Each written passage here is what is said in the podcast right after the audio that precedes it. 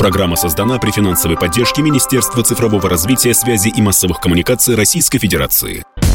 Чистая страна. Здравствуйте, друзья! Вы слушаете радио «Комсомольская правда». У микрофона Юрий Кораблев. И это программа «Чистая страна». В этой программе мы говорим о вопросах экологии.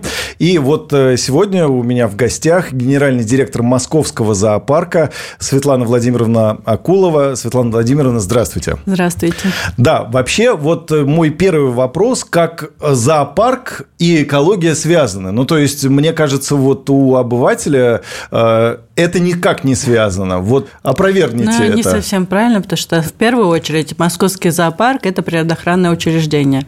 И угу. мы как раз наша основная цель – это защита, сохранение, размножение диких редких видов животных. Поэтому вот мы участвуем в большинстве, в большом количестве природоохранных программ. Например, э, в 2019 году у нас э, была создана программа с общества дикой природы, Росприроднадзором. У нас создана рабочая группа, и в случае, когда белый медведь, например, выходит к людям, да, собирается в срочном порядке рабочая группа, мы, и мы принимаем решение, что мы делаем, как поступаем. Например, вот был случай, когда приходила э, медведица, на языке у нее банка из-под гущенки, да, была, угу. и э, мы в срочном порядке, специалисты московского зоопарка прилетели, э, ее усыпили, сняли банку, обработали язык, отвезли подальше от людей и оставили ее в природе. Это настоящая победа для нас была, потому что задача зоопарка и вот рабочей группы оставить в природе медведя, не изъять его, как все думают. Для нас победа, и мы там были настолько рады эмоционально, что нам удалось спасти, она осталась в природе это было большое счастье. На самом деле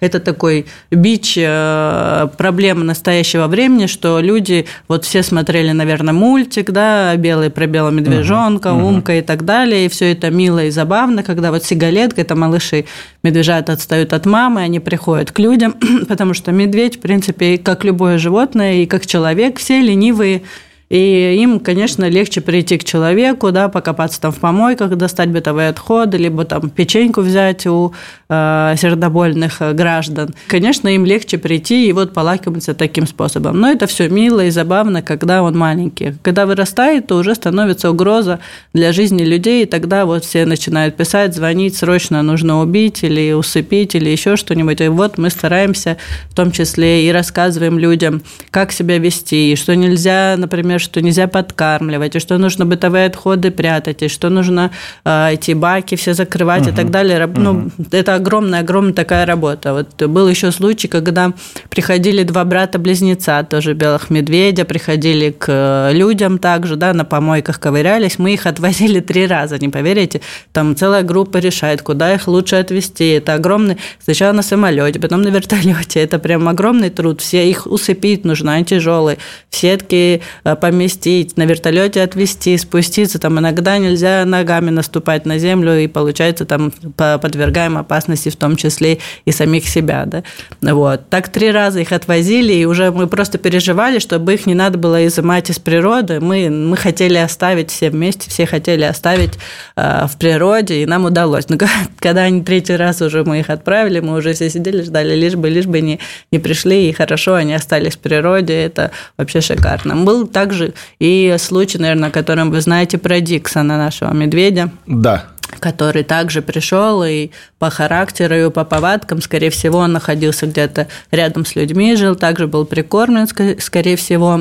Когда нам сообщили о том, что медведь э, лежит э, в яме, мы тоже там буквально за день приняли решение. А давайте напомним слушателям эту историю. Там с чего все началось? Э, ну вот э, на острове Диксон нам сказали, uh-huh. что в яме лежит медведь. Не двигается, двигается только лапа и голова. Но мы приняли решение срочно вылететь там осмотрели медведя, и было принято решение, что мы его изымаем угу. из природы, потому что медведь э, не сможет уже жить в природе. К сожалению, такое тоже бывает. Э, соответственно, его э, там анестезию провели, там целый ряд мероприятий был, чтобы его перетранспортировать, потому что это уже был взрослый медведь. Несколько раз продлевали мы анестезию, и так как он в плохом состоянии был, был риск, что он даже не долетит до Москвы, угу. но прилетел. Медведь оказался, я я не знаю, такого медведя мы еще не видели, очень харизматичный, это единственный медведь, по которому я вместе с коллективом тоже мы рыдали, когда он умер, Вот. Очень был харизматичный, очень эм, поддавался тренингам, то есть он сразу там через неделю он уже понимал, что если вот так палец, пальцы ставишь, он уже открывал рот, показывал зубы, uh-huh. если вот так делаешь, он уже переворачивался. Представляете, дикий медведь.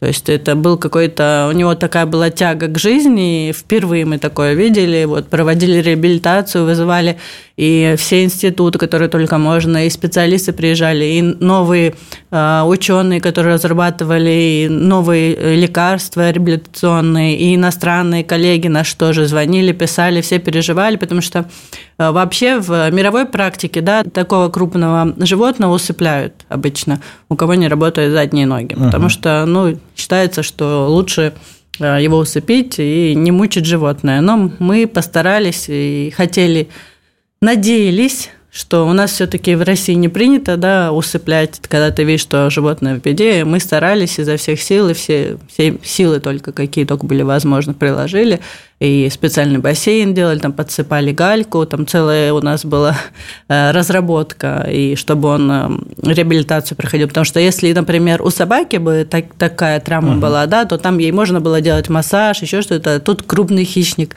ты никак не подойдешь, ему лапы не помассажируешь, только если по анестезии. Анестезия э, часто нельзя, потому что тоже тяжело для его организма. Вот. К сожалению, вот это все происходит из-за того, что из-за человека да, человек приманил. А что э, человек да, делает не так, да, вот хотелось бы задать Человек вопрос. из-за своего псевдомилосердия, ему кажется, что вот он такой добрый, он подкармливает, это все мило, и вот он делает что-то такое доброе, да, как угу, в мультиках угу, нас учили. Угу. И вот он помогает животным, на самом деле нет. Подкармливать, прикармливать, давать сгущенку, давать печенье, оставлять там еду и так далее. Это все очень-очень плохо, особенно касается, что с дикими, медве... с дикими животными. Потому что поначалу, да, когда маленькие, это все симпатично, мило, но потом они вырастают, и все, это уже начинается, это уже крупный хищник. Тогда ему уже кажется, что печеньки там мне уже маловато, и тогда уже смотрит на человека, как на жертву, на собак домашних, да, как на жертву, на как свою еду. И в том числе и таяние льдов, да, сейчас пространство для медведей все меньше и меньше, где они могут охотиться и добывать себе еду, вырубка лесов, то же самое, да, изменение климата, потепление глобальное, все все это, все это в комплексе дает вот, вот такие результаты, что животные за пропитанием приходят к людям. Конечно, им не хочется стараться, да, где-то там нырять, доставать себе еду и так далее. Конечно, легче прийти на помойку, поковыряться, достать что-то пропитание, либо там э, так сердобольная бабушка даст ему какие-нибудь кусочек э, печенья и так далее. Я вас слушаю и сразу вспоминаю случай, а, по-моему, один из последних. В Хабаровском крае тигр стал выходить э, к людям. Это тоже связано с тем, что э, вот э, еда, она где-то здесь ближе, и не нужно охотиться, и э, ее там добывать и так далее. Тигр тоже это вот отдельная история. У нас тоже есть природоохранная программа как раз по сохранению этого вида. 30 лет назад где-то природоохранные организации забили э, тревогу о том, что этот вид э, животного исчезает, и э, были задействованы большие ресурсы на его восстановление, на сохранение uh-huh. этого вида. Но, к сожалению, результаты были не совсем хорошие. Там из восьми подвидов три подвида исчезли полностью. Вот. Э, у нас э, в России такая устойчивая популяция это в Хабаровском крае и Приморском. И действительно, тигры сейчас к сожалению, выходят к людям, но это все из-за того, что нету кормовой базы да, у них, и человеческая деятельность слишком занимает все больше и больше и больше пространства, и даже реинтродукция, которой занимаются там оно, амурский тигр, она, угу. к сожалению, не помогает, потому что, да, мы тигра выпускаем, но у него нет, например, э, был грипп свиней, да, и, к сожалению, популяция кабанов сокращается, животные, тиграм нечего есть. И, естественно, они куда идут? идут к людям, потому что здесь вот домашнее хозяйство, скот, собаки и так далее, так далее, так далее.